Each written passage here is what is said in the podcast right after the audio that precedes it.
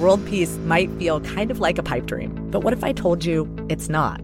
2024 will see more than 50 elections around the world. And in some places, peace is actually on the ballot. One reason is because countries in Europe and Latin America have been experimenting with this thing called feminist foreign policy. Because right now, the way that we wage war and peace, it's kind of a boys' club.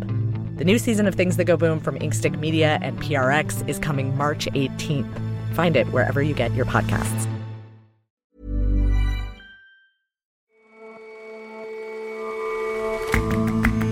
Hello and welcome to The Intelligence from The Economist. In London, I'm Jason Palmer. And also, still in London, I'm John Fasman. Every weekday, we provide a fresh perspective on the events shaping your world. If you go by the laws on the books in much of Southeast Asia, there's not a lot of room for LGBT rights. That is slowly changing as lawmakers in at least some countries in the region catch up with shifting public attitudes. And for jazz nuts like me, the Montreal Jazz Festival, which ends this week, is an annual highlight.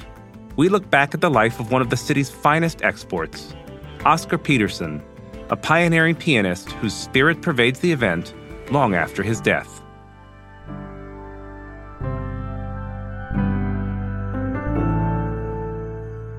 First up, though,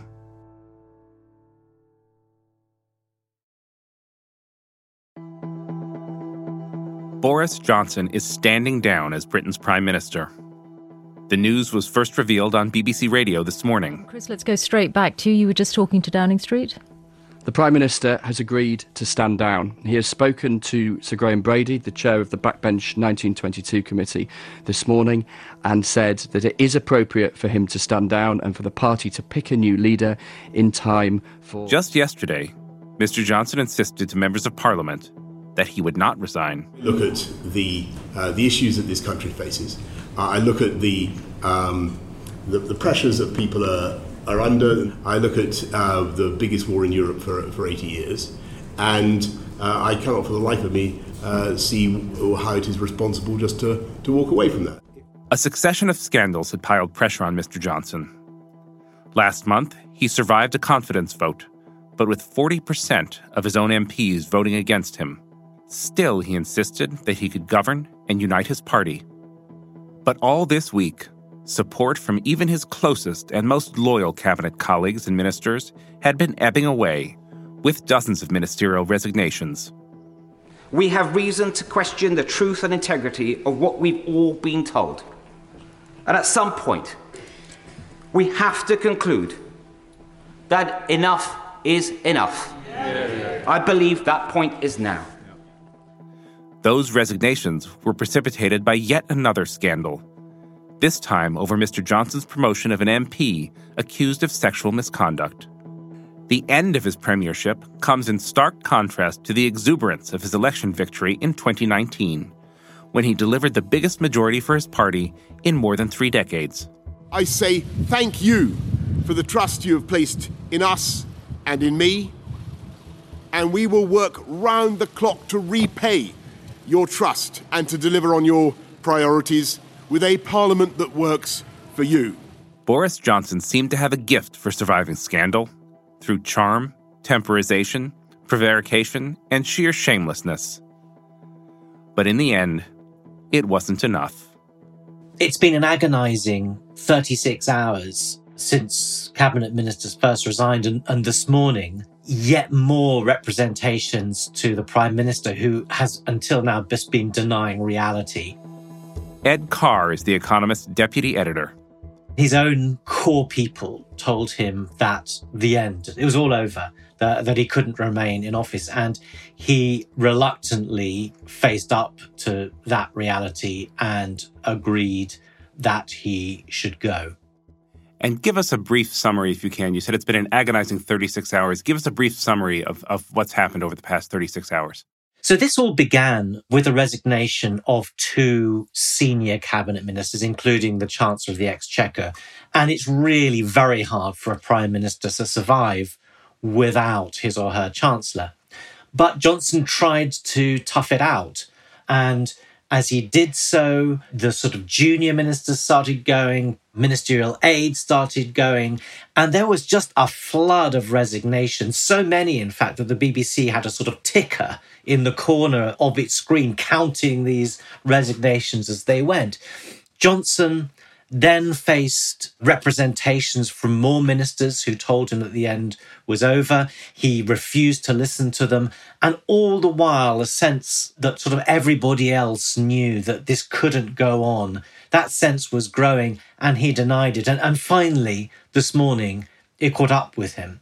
And this is all about in this run of things, a seemingly relatively small scandal compared with the scandals he's faced over the alleged sexual assault by a deputy chief whip on two men at a party. And Johnson's response to this was just unreconstructed. He tried to protect the man's job. And sort of ministers and party Tory MPs felt that this is just Johnson back to his usual tricks and usual behavior, and they'd had enough. As you say, this was not to diminish the seriousness of what happened, but this was a relatively small scandal. What is it about this one, do you think, that finally brought him down? I think it's the accumulation of things, John. I mean, after the Partygate, when uh, Downing Street held party after party during um, lockdowns in, in COVID, and Johnson, first of all, said they had parties and happened, and then said he didn't know about them, and then said he wasn't there. And, you know, each one of those statements turned out to be false he'd promised to turn over a new leaf, and it was the same pattern of behavior. So there was just a sense that Johnson was not going to change. And while he did so, the business of government was impossible.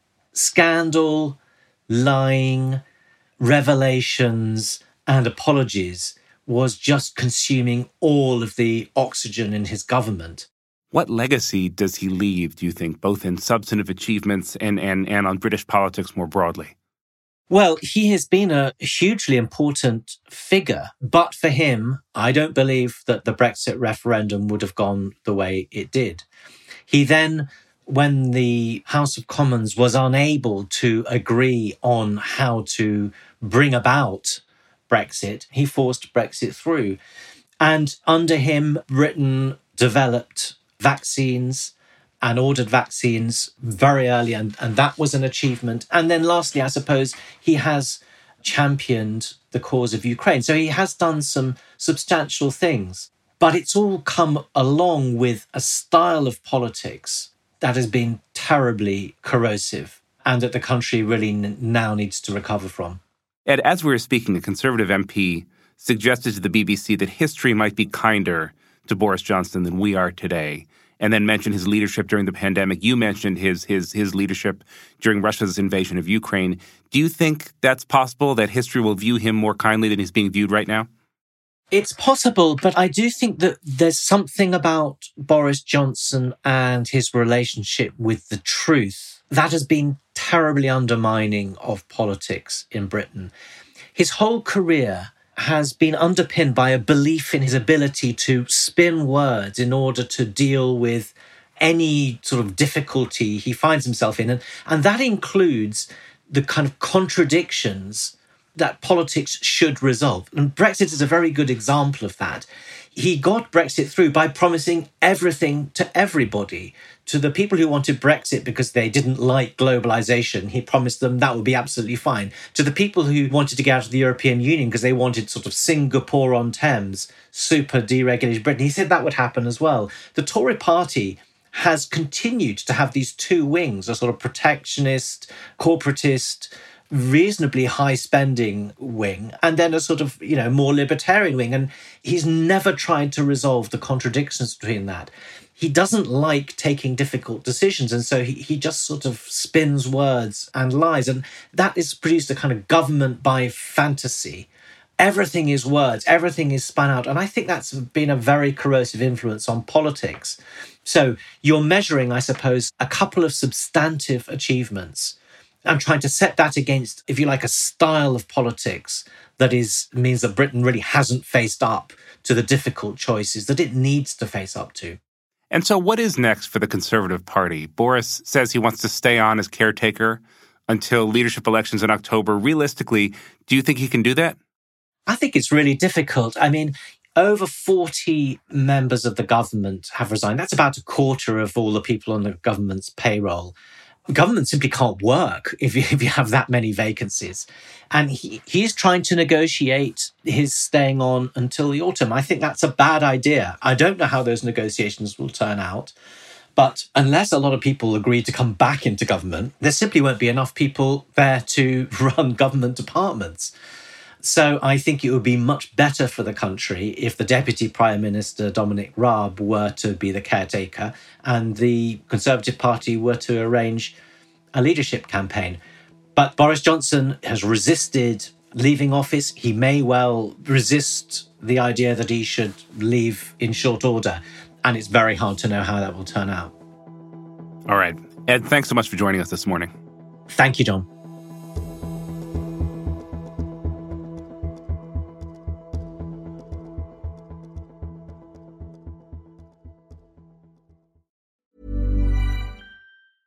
Hi, this is Janice Torres from Yo Quiero Dinero. From a local business to a global corporation, partnering with Bank of America gives your operation access to exclusive digital tools, award winning insights, and business solutions so powerful you'll make every move matter. Visit bankofamerica.com slash banking for business to learn more. What would you like the power to do? Bank of America NA, copyright 2024.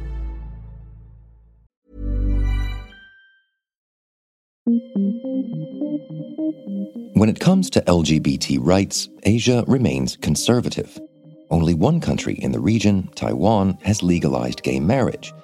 And just last month, a district court in Japan ruled to uphold a ban on same sex unions.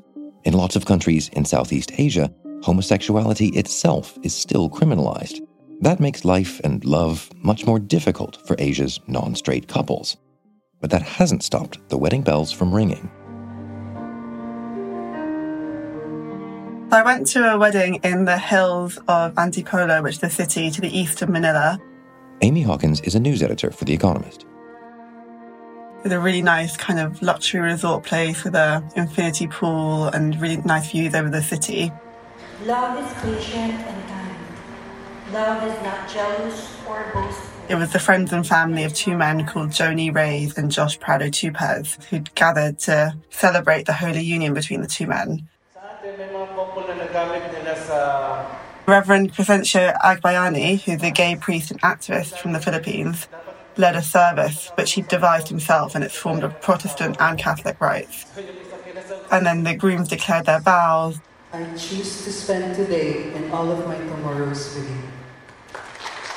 There were lots of tears and everyone looked wonderful. This wouldn't really be an unusual scene in other parts of the world, but in Southeast Asia, same sex relationships are still taboo. So, given that that taboo still exists, how common are these kinds of ceremonies? Well, more and more of them are taking place. They carry no legal weight, but they'll be officiated by religious or local leaders, and it's a kind of symbolic event for the community to come together. In Cambodia, an NGO has devised documents that couples can sign which outline mutual obligations and shared ownership of assets. And it gives the couples an excuse to throw a traditional wedding ceremony with local officials and monks. Of course, not every country is equal when it comes to this. In some places, such as Brunei or Malaysia, same sex relations are completely illegal and punishable by imprisonment, caning, and fines. So, unsurprisingly, you'd struggle to find any public wedding ceremonies between same sex couples. But those exceptions notwithstanding, is is it the case that that homosexuality is is broadly becoming more accepted in Southeast Asia? Yes, definitely. These weddings and ceremonies that people have kind of reflect changing social mores. So 73% of Filipinos think that society should accept homosexuality, and 70% of Vietnamese people say they would be happy to have gay neighbours. In Thailand, 91% of people polled in June said that they would accept a gay person in their family and the Reverend Agbayani in Antipolo has officiated services for around 3,000 couples since he was ordained in 2008. And he told me that 15 years ago, people around the country were curious about these kind of events, but now they see it as ordinary. But if it's still not possible to, to do this as a, as a legal ceremony, then it doesn't sound as if the laws are, are catching up with the, the, the changing views in society. The lawmakers are slowly catching up. So in 2019, the Philippines Supreme Court rejected a petition to declare the ban on gay marriage unconstitutional. But in their ruling, they did acknowledge that same sex couples deserved legal recognition in some way.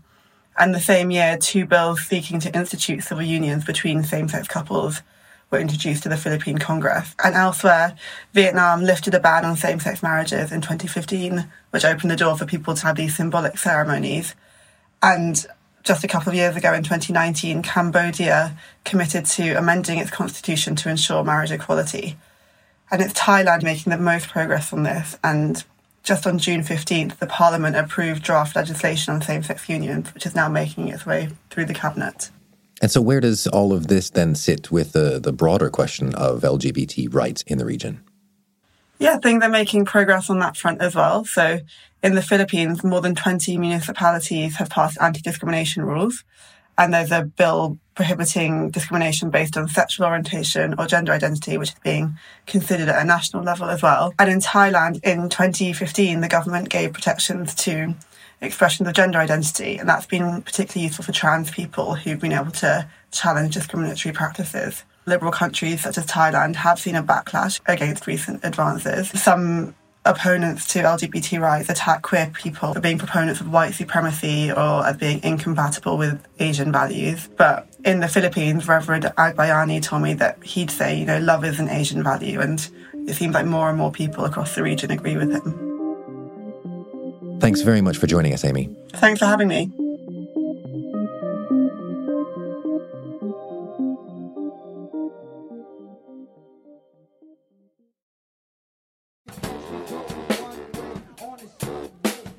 The Montreal Jazz Festival is the world's largest jazz festival.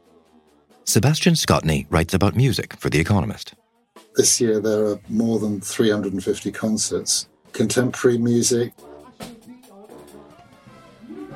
There are quite a few of the legends of jazz who are here. But if there's one legend that typifies the spirit of the town, I guess it's Oscar Peterson. He's the biggest jazz star to have come from Montreal. One of his most popular compositions, Night Train, kind of opens up a lot of the story of how jazz got going in Montreal. His father was a porter on the Canadian Pacific Railway, and the train and the area around the station and the growth of the black community from a much smaller base than ever existed in the States is part of Montreal's history.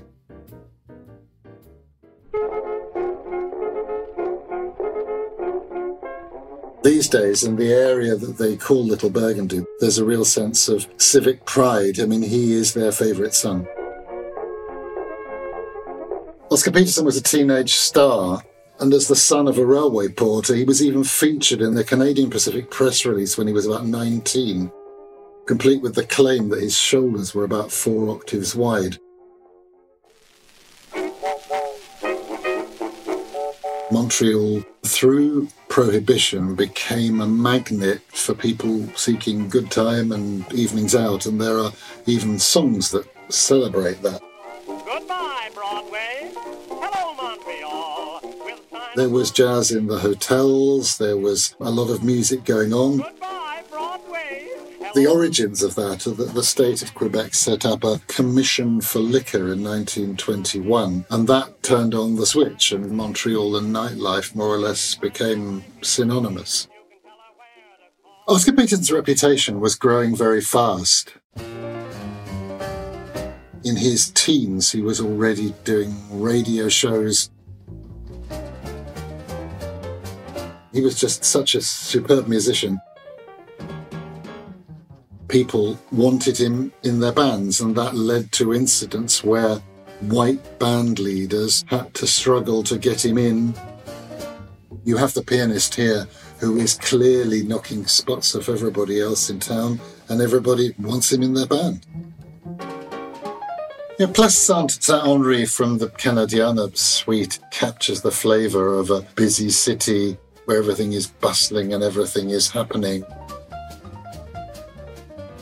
Oscar Peterson's tune just captures a particular vibe of busyness.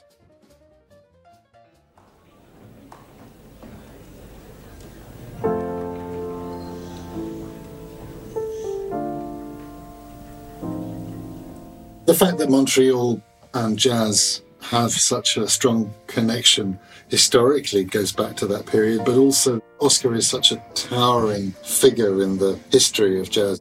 He shapes how pianists have played since.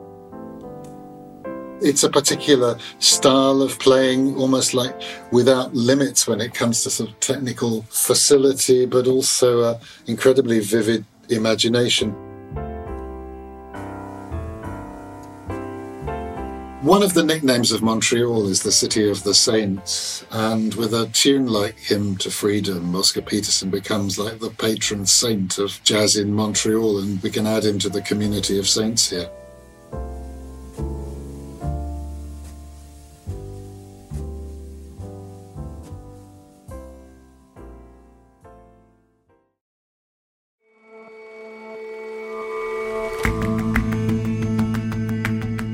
That's all for this episode of The Intelligence. Let us know what you think of the show. You can get in touch at podcasts at economist.com. And you can subscribe to The Economist at economist.com slash intelligence offer. The link is in the show notes. We'll see you back here tomorrow.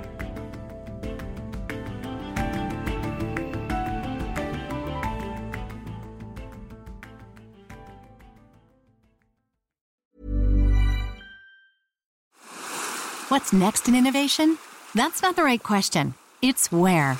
Puerto Rico is more than just a tropical paradise, it's an innovations paradise where startups and global players coexist in a vast and vibrant ecosystem where talent runs deep, highly skilled, and bilingual. Plus, Puerto Rico has the most competitive tax incentives in the U.S.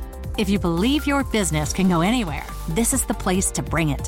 Find out more at investpr.org/economist.